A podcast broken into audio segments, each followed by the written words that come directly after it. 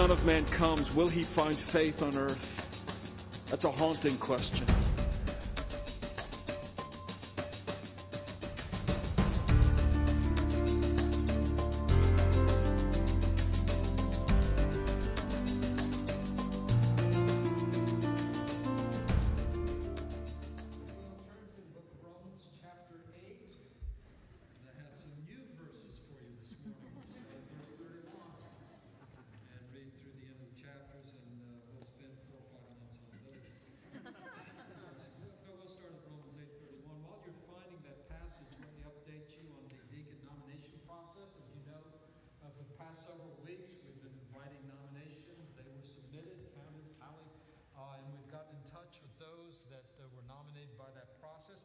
What I can announce to you this morning is that the following four men have been nominated and agreed to serve if elected by the church body. That would be Alex Bleem, Chuck Edwards, Bob Jones, and Mike Jones. You'll have an opportunity to get to know these guys better if you don't know them already. Next Sunday night, on the evening of the 22nd, they will be each giving their testimony. And then on the morning service of the 29th, we'll take the formalized vote and install them as deacons. Let me also tell you that Brother Henry Foster has agreed to serve as a deacon emeritus, so we're very excited about that and the mature leadership that he brings to us in that regard. So we're looking at Romans 8, and we'll start reading at verse 31. You know, I've been telling you in our study through Romans that Paul has an invisible friend. You remember this? Paul has an invisible friend. And this week, I sort of had this horrible thought that the people of my church were going around saying things like, "Pastor says Paul has an invisible friend." Well, look, the reason I bring that up, Paul has an invisible friend, is that as he writes the book of Romans, he's constantly sort of anticipating the reaction or the response or the challenges that might be given to what he has to say. For example, you remember that he talked about how we are saved by grace, justified by faith, therefore we have peace with God. And you can just hear the invisible friend saying, well, that means we can just sin all we want. And Paul writes that down. He says, shall we sin that grace may abound? He says, well, actually, no. And he writes chapter 6 to say, no, we don't sin because we live in the resurrection power. We have a newness of life because of Christ. And so throughout the letter, he sort of is responding to anticipated objections or observations or responses that might come. I've labeled that my Paul's invisible friend. If you were studying this in seminary, you would label that a diatribe. Now, in English today, a diatribe is sort of like a bad word. It means you're haranguing somebody and all that. But in Greek rhetoric, a diatribe is simply anticipating what someone will say, quoting what they're going to say, and then responding to it, which Paul does. So it's a Greek rhetorical advice, device. But aren't you glad I said invisible friend instead? I mean, it's just been a lot more fun. Well, Paul's invisible friend right now has a problem. As you recall, this invisible friend is very much invested in the Jewish tradition. He's very much invested in being a Jew. In fact, as far as he can tell, the way you come into a relationship with God is through Judaism. Being born a Jew, that makes it certain. Follow the rules, follow the tradition, obey the laws, offer the sacrifices, and that's how you know you have this right relationship with God. It's because you're part of the Jewish nation. And even at that, fine if you want to be a Christian, but you need to be a Jew first, because that's how God works. He just works with the Jews. And Paul comes along and says, well, in point of fact, being Jewish is no guarantee of anything. God has never worked on the basis of race. He's always operated on the basis of faith and grace. And that's why he brought up Abraham, the father, if you will, of the Jewish nation. And said, it was Abraham, and he was accepted on the basis of his faith in God. That's not his works or anything like that. It was his trusting in the promises of God. So throughout Romans, Paul has been talking about it's not race, it's not this religious heritage, it's not being a Jew. It is the grace of God appropriated by faith, experienced and linked to our lives by faith in Jesus Christ. Well, and then he comes to this, this part that we've been looking at for the last 2 or 3 weeks, where he says, and you know, God is going to work out his purposes. Everything that happens, God's molding that together and he's shaping it together so that God's purpose will be accomplished. All this works together for good. If you're called of God according to his purpose, if you love God, if you've got this relationship of faith and the grace of God in Christ Jesus, God will accomplish his purpose. That's the good that all this is moving towards. And so you can just hear Paul's imaginary friend saying, well, wait a minute, what does that do to me? What does that do to my security? I had security because I was a Jew, because I offered the sacrifices, I read the Torah, I kept the laws and all that. Well, you know, where is my security now? And so Paul's going to answer that question. And in fact, he's going to ask a series of questions to his imaginary friend and say, well, look, let's think this through. I mean, what do you want to say about this? And I'm going to ask you to do the math. Just answer these questions, and I'll hint at what the answers are, okay? So what we're looking at here is Paul sort of putting on display the security of the believer, not based on religion, but based on the grace of God. So that's where we are, all right? So now let's read verses 31 to 39 together. Paul writes this. He says, what then shall we say to these things? If God is for us, who can be against us? He who did not spare his own son, but gave him up for us all, how will he not also with him graciously give us all things? Who shall bring any charge against God's elect? It is God who justifies. Who is to condemn? Christ Jesus is the one who died, more than that, who was raised, who is at the right hand of God, who indeed is interceding for us. Who shall separate us from the love of Christ? Shall tribulation or distress or persecution or famine or nakedness or danger or sword? As it is written, for your sake we are being killed all the day long. We are regarded as sheep to be slaughtered. No, in all these things we are more than conquerors through him who loved us. For I am sure that neither death, nor life, nor angels, nor rulers, nor things present, nor things to come, nor powers, nor height, nor depth, nor anything else in all creation will be able to separate us from the love of God in Christ Jesus our Lord. Amen. And let's bow together in prayer. Gracious Father, already today the word has gone forth, beginning with the sunrise in the farthest east and moving across the planet until the sunset this evening. The word is being proclaimed in many languages, in many venues, in many places and circumstances. But Father, this one word, that Jesus Christ died to save sinners. Father, I'm thankful for the proclamation of your word and pray that it would be embrace, that the power of the gospel would find a home in lives that hear and respond by faith. Father, I pray for the faithful proclamation of your word this morning, knowing that we are not sufficient for these things, but asking that your Holy Spirit would take human words and convey divine truths.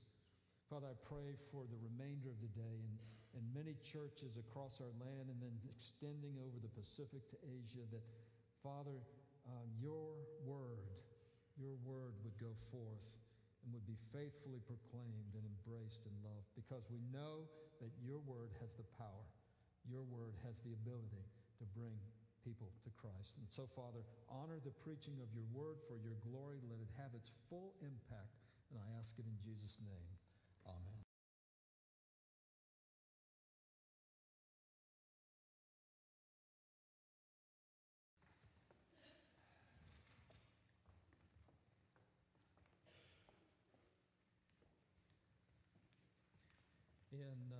In 1922, there was an archaeologist by the name of Howard Carter.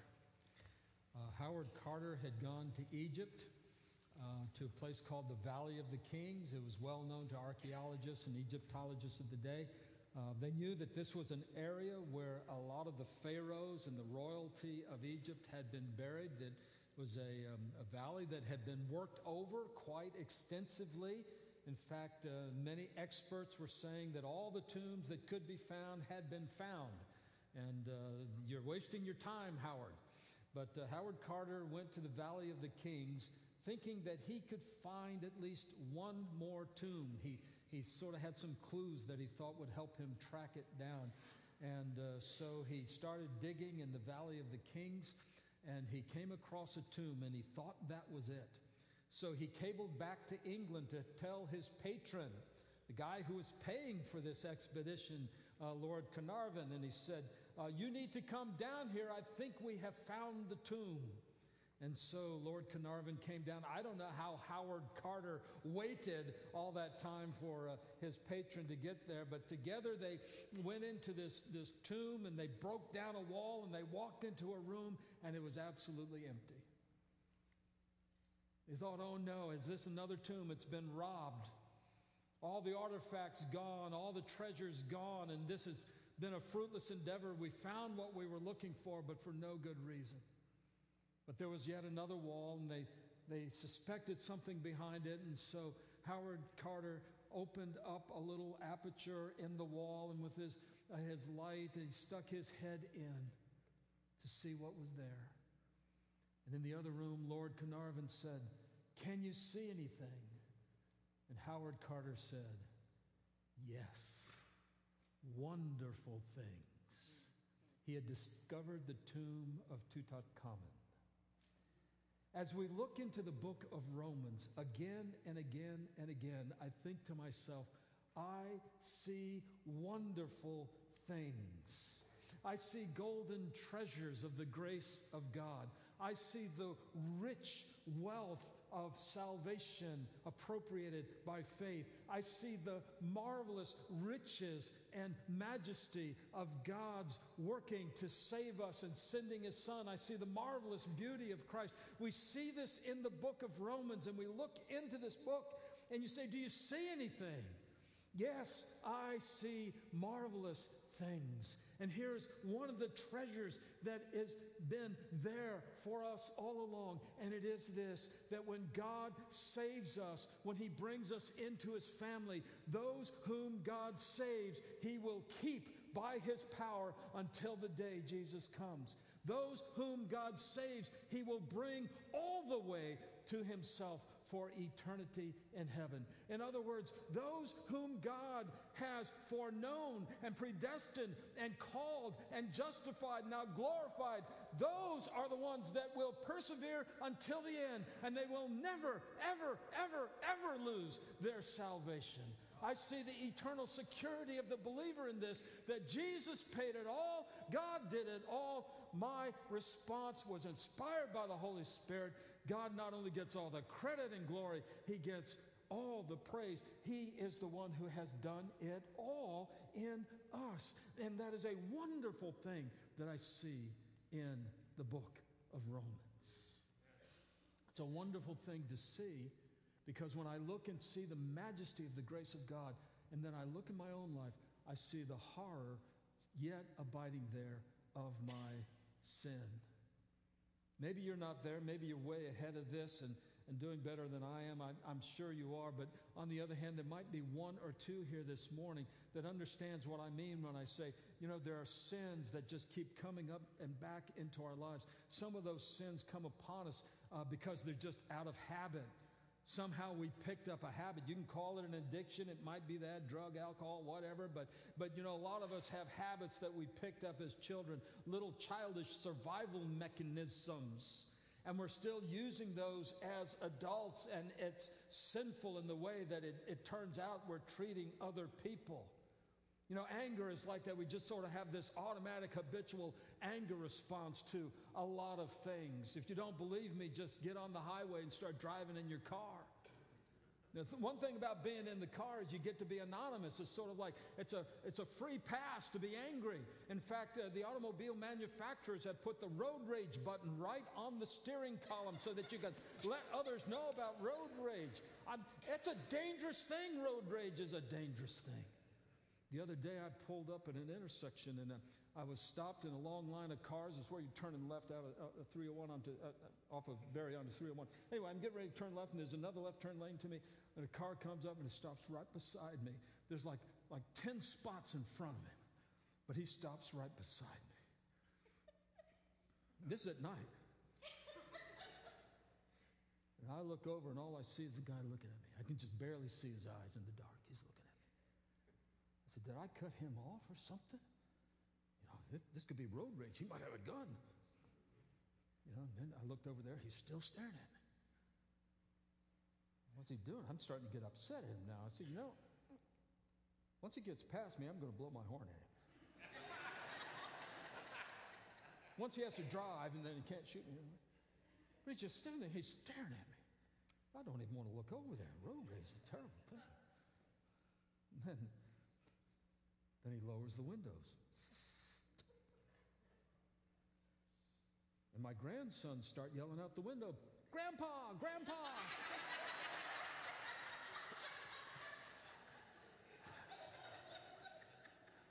I mean, is that sin or not? I have road rage in my own grandchildren. But, you know, we have habits of behavior that just come out automatically, and we don't even think about them, and we just launch out. And a lot of times we snap in anger at people. Sometimes it's because it's habitual, and sometimes it's just because we're exhausted and we're tired. You know, you come to the end of the day, and you're really, really tired, and somebody says something to you, and you snap at them.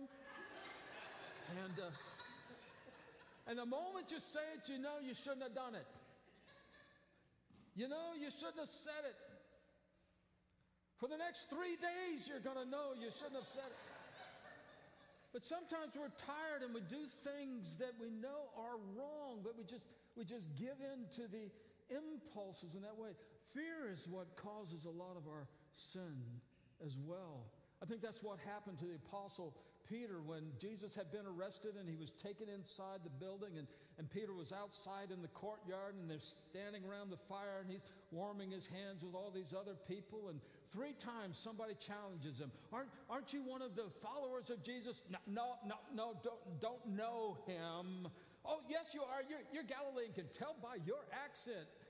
You're one of his, aren't you? No, I don't know him. You belong to Jesus, don't you? I'm telling you, I don't know him. At that very moment, it dawned on him what he had done. He had been so afraid. He had counted the people in the courtyard. There were more of them than there was of him. And because of that fear, he had denied Jesus. And when he realized it, he went out into a darkness and he wept bitterly. Sometimes our fear gets the better of us, and we fail to be what we ought to be. Sometimes we're just not paying attention. Sometimes we're just going along in life and, hey, we're just happy. And yet we're violating the commandments of God. We're harming other people. We're bringing reproach upon the name of Jesus, and we're just going along, and we're inattentive to it. But this kind of sin is in our lives. And if you're like me, we look at that sin and we say, how could God put up with this? It's incomprehensible that God would hang on to somebody like that. But let me tell you what the book of Romans says. It is also incomprehensible that God would ever grab on to somebody like that. It's incomprehensible that God would ever reach down to a sinner, and yet he did in Jesus Christ. And that is the glory, that's the marvelous, wonderful things that we see in the book of Romans. It's hard to understand how God would reach down to a sinners such as we are, but I want to remind you about the parable of the prodigal son. You know, we normally tell this as a salvation parable, don't we? Usually we tell it as a parable about, you know, somebody, and they went off into the far country, and the father's waiting for the return of the prodigal, and finally he comes home, and the father embraces him and brings him home. Let me remind you of something. When the son left, he was a child of the father. When the son left home, he had been given a place already in the family.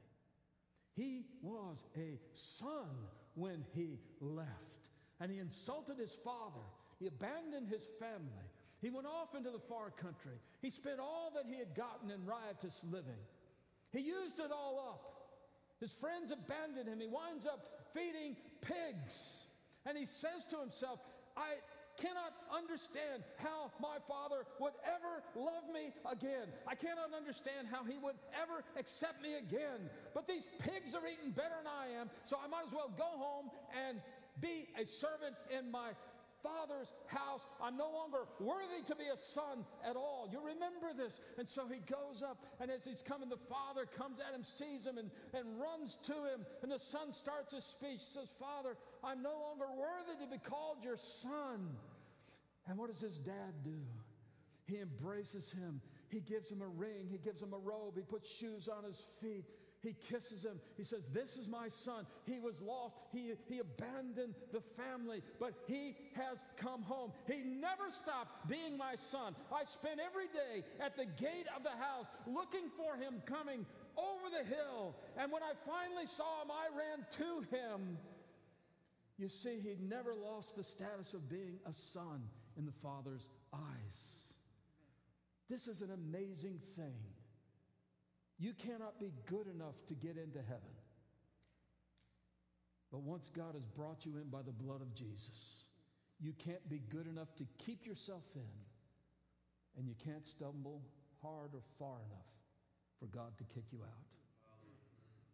This is the wonderful, wonderful things we see in the book of Romans. We don't even need to read today's text. We're going to, but you know that's already established. And so Paul writes to us, and he says this. He says, what shall we say then to these things?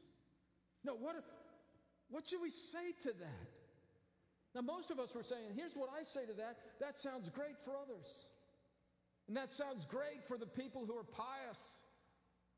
That sounds even great for those who I know they're struggling, but for me, it doesn't sound that great because I know that my sin isn't just a little slip up every now and then. It's over and over and over again, and it's not just the besetting sins, the sins that keep coming back and back, but it's the hidden sins. It's the ones I've got tucked away. It's the ones that you don't know about, and I'm not telling you, but God knows, and if he knows what I know, he'd never love me.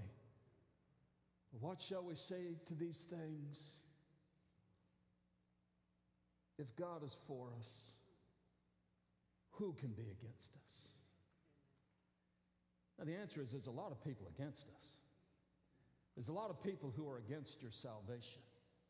There's a whole sort of secular educational establishment in the universities and working its way down through the education system that really doesn't want you to be a born-again Christian and doesn't want your children to latch on to the gospel of Jesus Christ. There are a lot of folks who in the secular world don't want you to be a Christian. Sadly, there may be people in your own family, unsaved members of your family. They don't want you to be a Christian. They don't want you talking about Jesus. They don't want you bringing up the grace of God that saves us from, of all things, sin. They don't want you talking about what Jesus has done in your life. They don't want you reminding them of the need that they might have of a Savior. There may be even unsaved members of your own family who don't want you to be a Christian. There are certainly religious people who don't want you to be a Christian. There are religious people who want you to be bound by rules and regulations and hemmed in by religious dogma. There are people who want you to be stifled and strangled by creedalism. There are legalists who want you to think that God is only interested in a checklist morality, and if you fail in one thing, you're out the door. There are people who don't want you to be a child of grace because they're threatened by grace. Their power over you would be taken away. There are people who don't want you to be saved. But let me tell you this, if God is for you, and he is, who can be against you? Amen. Who can possibly be against you? Well, some would say, well, maybe the devil's against me, and he is. The devil is a right, clever fellow. He's got all kinds of tactics to work in our lives. He sort of works in ways that are subtle sometimes. Very, very seldom is he overt sometimes, but usually he's pretty subtle about it. The devil is a great whisperer. He likes to whisper in the ears of Christians, you see that sin? I told you you couldn't do it. You see that sin? How could God love you? You see what you've just done? How can you claim to be a believer in Jesus Christ? You know, the devil has all kinds of weapons. He's got fiery darts that he throws at us all the time. And maybe the devil can take away our salvation. But let me tell you this, the devil is a defeated 10-horned lizard. Revelation chapter 12 tells us that the devil has been kicked out of heaven. and he's kicked down to earth. And once he's on earth, he realized, I'll never get the better of the Father on his throne. I've been kicked out of heaven. But I'll tell you what I'll do. I think I'll start thrashing around, and I'm going to go out into the wilderness, and I'm going to find the people who adhere to the testimony of Jesus Christ, and I'm going to persecute them, because I can't get to God's heart direct, but I know if I can wound his people, I just might hurt the heart of God. See, that's why the devil is after you, and if he could pry you away from God by making you miserable, he'll make you miserable. If he can pry you away from God by making you happy, he'll make you happy, because the devil doesn't care about you. He just wants to harm and wound the heart of God. But he's a defeated lizard, and he's just in his death throes, and he has no power over you, and he has no ability to pry you from the Father's love. Jesus said, look, the sheep hear my voice. My sheep, they hear my voice. And when I get a hold of them, no one is able to snatch them out of my hand. Jesus said, you can't take them. No one can take you out of the hand of Jesus. And then he said this, and you know something? You're in the Father's hand, and no one can snatch you out of the Father's hand. It's like a two-fisted hanger-oner, the Son and the Father hanging on to us, and no one and nothing can take us from the hand of God. Nothing at all. See, if God is for us, and he is, that's the meaning of the Greek conditional sentence there. If God is for us, and look, we've established that. I mean, that nothing could be more certain than that God is for us from the book of Romans. Who can be against us? You know, a lot of times we use this verse when we're going into a meeting and we're going to have a confrontation with somebody. Well, God is for me. Who can be against me? You know, football teams are like, you know, God is for us. Who can be against us? It's much better than that.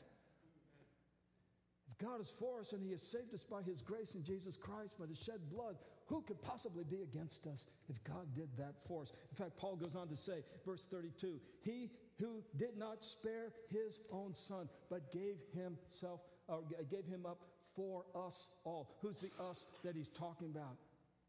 It's the us back in verse 28. Those who love God and are called according to his purpose. Those whom the Holy Spirit has gotten a hold of and planted in our hearts, that we have a passion for God and a love for God. We love him in a way that we would never have been able to on our own, but the Holy Spirit awakens a love in us for the Father. And because the Holy Spirit awakens love in us for the Father, because of that, our sin is reproachful and just loathsome to us, because of the Holy Spirit planting that love. So we love the Father, but those called according to his purpose. What is his purpose? His purpose is to conform us to the image of his dear Son, that we would spend eternity giving glory to the Father through the Son by the power of the Holy Spirit. And no one and nothing can frustrate the purpose of God. And so that's what God has done for us. That's the us that we're talking about. And the ones, he who did not spare his own Son, but gave him up for us. Look, if all God had done was just give us wisdom. Let's suppose God had looked through all of heaven and he said, you know, I'll give the people wisdom. I'll write it down in a book, and they can all study the book, and they can all get wisdom, and if they apply the wisdom, they'll be okay. If all God ever did was give us wisdom, that would be glory. If all God did was give us power, and he said, you know, I'll give the people ability, I'll give to them the wherewithal that they might be obedient and live lives that are pleasing to me, I'll give them the power. If that's all God had ever done, it would have been glorious. Oh, if God had said, I'll send the angels on their behalf. In fact, I'll give every one of them an angel. You'll have your own private angel, and this angel will watch over you, and this angel will help you. And when you go wrong, the angel will try to turn you back around, and you'll just be living in just a constant episode of touched by an angel. That would have been glorious. But God looked through heaven and he said, the wisdom is not enough. The power by itself is not enough. The angels by themselves are not enough. I will give them my own Son. And he sent his Son incarnate in Jesus Christ, who died on the cross for us. God did not spare his own Son for us. You know why he did that? You do know why. I mean, you've seen Tim Tebow. God so loved the world that he gave his only begotten Son out of his deep love. Now, when did he love us? Romans tells us that. Romans 5:8 says, God commendeth his love toward us. God puts his love on display for us. How? In that while we were yet sinners, Christ died for us.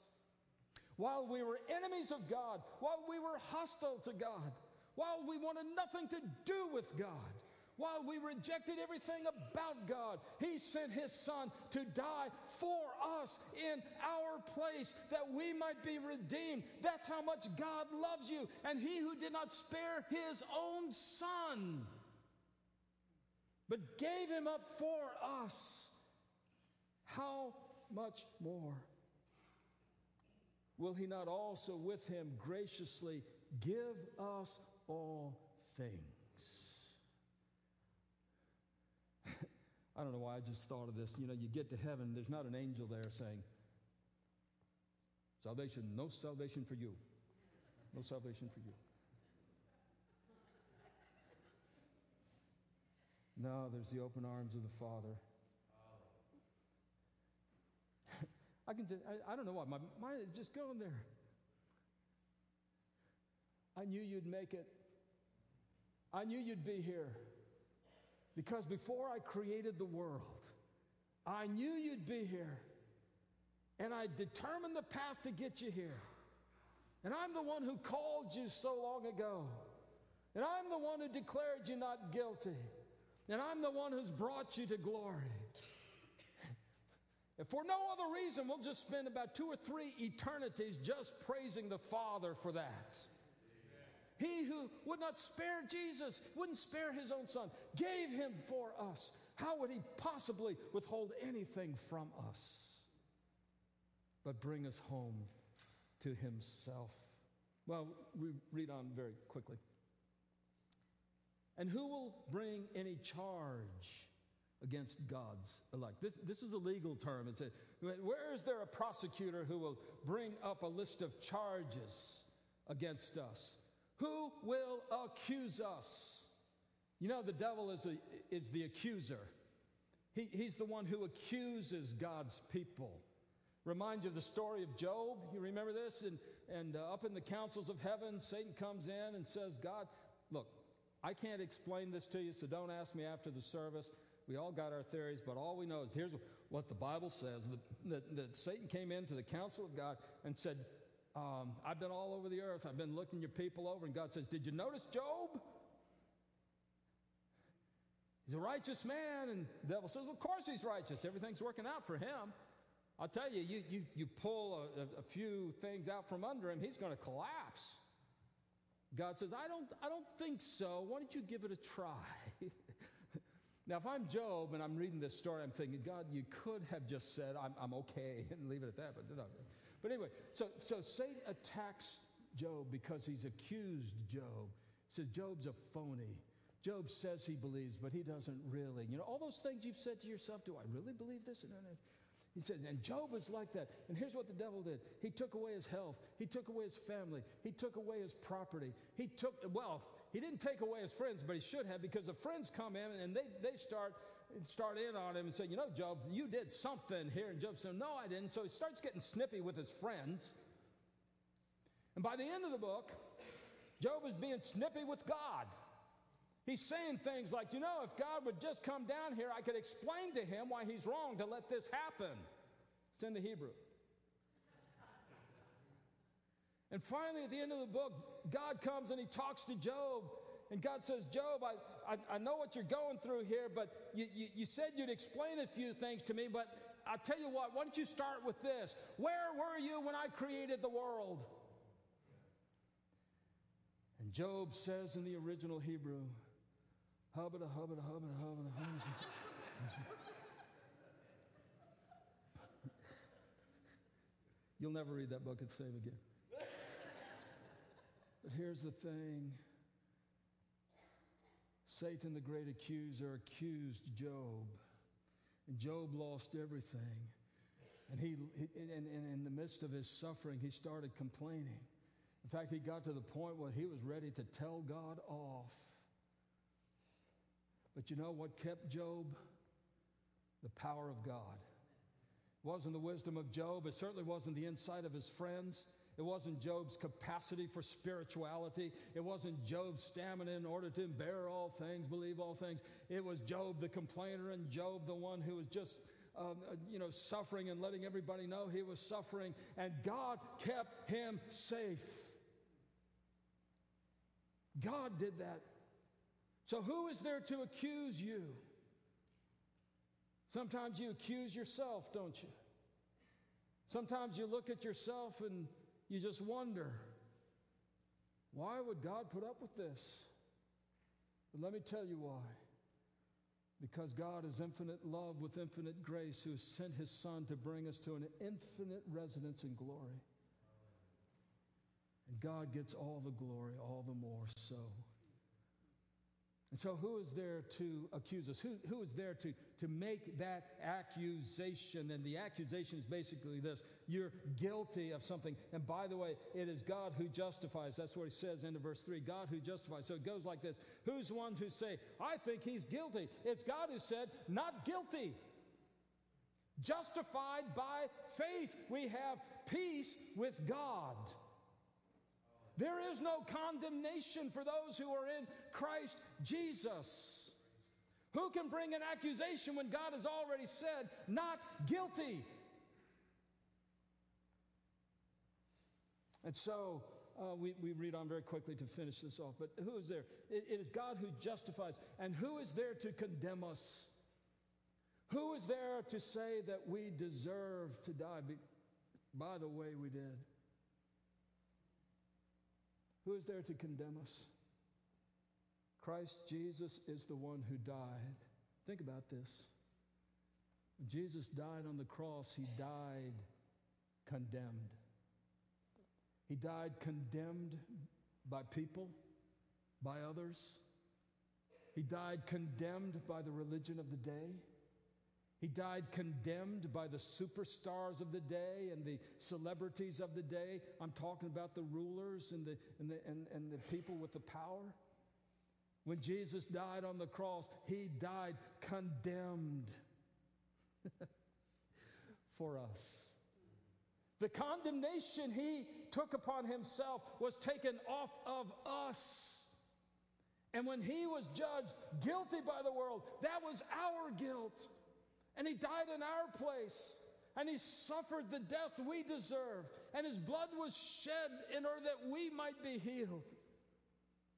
Jesus died for us. Who's going to condemn us when Jesus has already taken that condemnation away on the cross of Jesus Christ? I mean, what is the devil going to bring up? What's the devil going to say? Look here. Look what he did. He's been a Christian now for 50 years. Almost 60 years he's been a Christian. And look what he did just today. I'm not going to tell you what it was, by the way. It's none of your business, and God already knows. But just go with me on this. But, look what he did. 50 years after proclaiming Christ, he did. Look what he did. Look at that sin. And is God going to say, I had no idea that was going to happen? When I let Jesus die on the cross, I left that one off the list. I can tell you that much. No, Jesus Christ died for our sins, all of our sins. And when he called us to himself, he called us that we might be forgiven of all of our sins. And we struggle and we stumble and we fall and we fail. But God's grace is greater still. So who's going to condemn us? Who's going to disqualify us from the family of God? The devil can't do it. You can't do it. And God won't do it. Who is there to condemn us? Jesus Christ is the one who died for our condemnation. More than that, this is sort of like Paul's writing about Jesus, and he's saying, well, who's going to condemn us? Well, Jesus died condemned in our place, and it's sort of like Paul's mind goes, squirrel. I'll try this one on you. I was thinking about this the other day. Do squirrels stand around together and say to each other, dog? Oh, okay. But Paul's going on there, and he's talking about Jesus, and he says, who will condemn us? Jesus is the one who died. No, Jesus was the one who was raised. Not only that, he ascended into heaven. Not only that, he's at the right hand of the Father. Not only that, he is making intercession for us. And on one side, the Holy Spirit's praying for us. On the other side, Jesus is praying for us. What are they praying for? They're praying to get us through, to bring us to the glory of heaven. I want you to know, God answers the prayers of Jesus.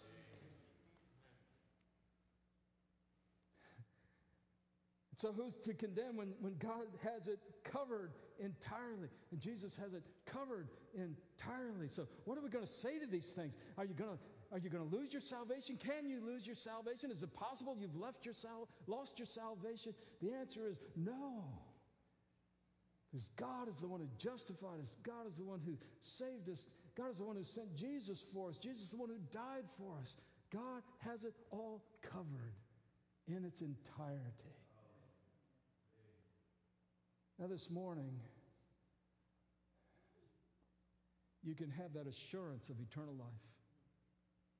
When you come to Jesus Christ, you accept him as your Lord and your Savior. When you confess your sins and say, Lord, I know I'm a sinner, and I know that Jesus Christ died on the cross for my sins. I want him to be Savior and Lord of my life. And the Holy Spirit just opens your heart to let him in. If you've never been there, if you haven't done that, don't let this moment go by. Right where you are right now, ask Jesus to be Lord of your life. And the moment you do, you have eternity in heaven guaranteed. You are eternally secure. But this morning, brother and sister in Christ, so often we live defeated lives because it's like we said the other day, the closer you get to Jesus, the more you know about your own sin. The more you see the perfection of Christ, the more you see the imperfection of your own life. But understand this, God's grace is greater, and God has been working on that, and he continues to work on that. He hasn't given up on you, and you better not give up on yourself, because God is doing a work, and he'll bring it to completion. He will finish what he starts. That's our eternal security. That's our boldness. That's why we keep going. Not because of who we are, but because of these wonderful things. And one of them is our eternal security in the grace of God. Let's pray together. Father, I'm so thankful that you designed a plan of salvation that doesn't depend on me or my wisdom, my thought, my strength, but Father, depends solely upon your gift of Jesus Christ for me on the cross. I'm thankful, Father, that the life of the Christian believer is not dependent upon me and my figuring it out, but it's the leadership of your Holy Spirit and the working of your Holy Spirit in us. Father, I'm just so thankful that it's all yours and all you're doing. Father, help us to hang on to that. Help us to hang on to you. Father, give us the strength by the Holy Spirit to just live each day as faithfully as we can. And Father, when we stumble, pick us up, and when we falter, just redirect us. But in all these things, go before us, lead us, guide us, protect us, Father. Get the glory in our lives. And I ask it in Jesus' name. Amen.